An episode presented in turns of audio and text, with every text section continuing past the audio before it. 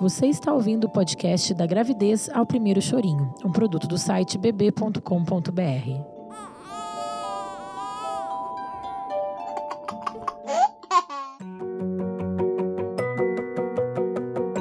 Vocês estão ansiosos para engravidar, mas a menstruação da candidata mamãe acaba de chegar?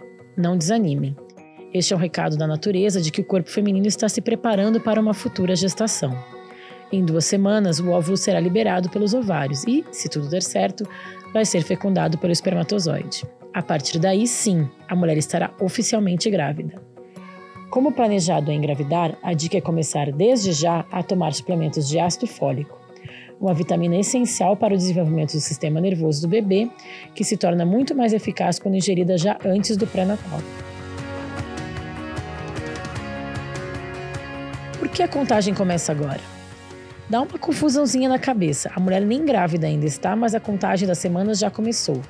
É assim mesmo. Como as mulheres dificilmente se lembram da data exata da concepção, os médicos escolheram um modo mais fácil de fazer as contas.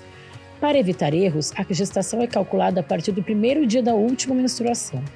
Assim, o bebê, de acordo com essa fórmula aceita universalmente, é esperado para entre 280 e 286 dias, ou 40 semanas a partir dessa data.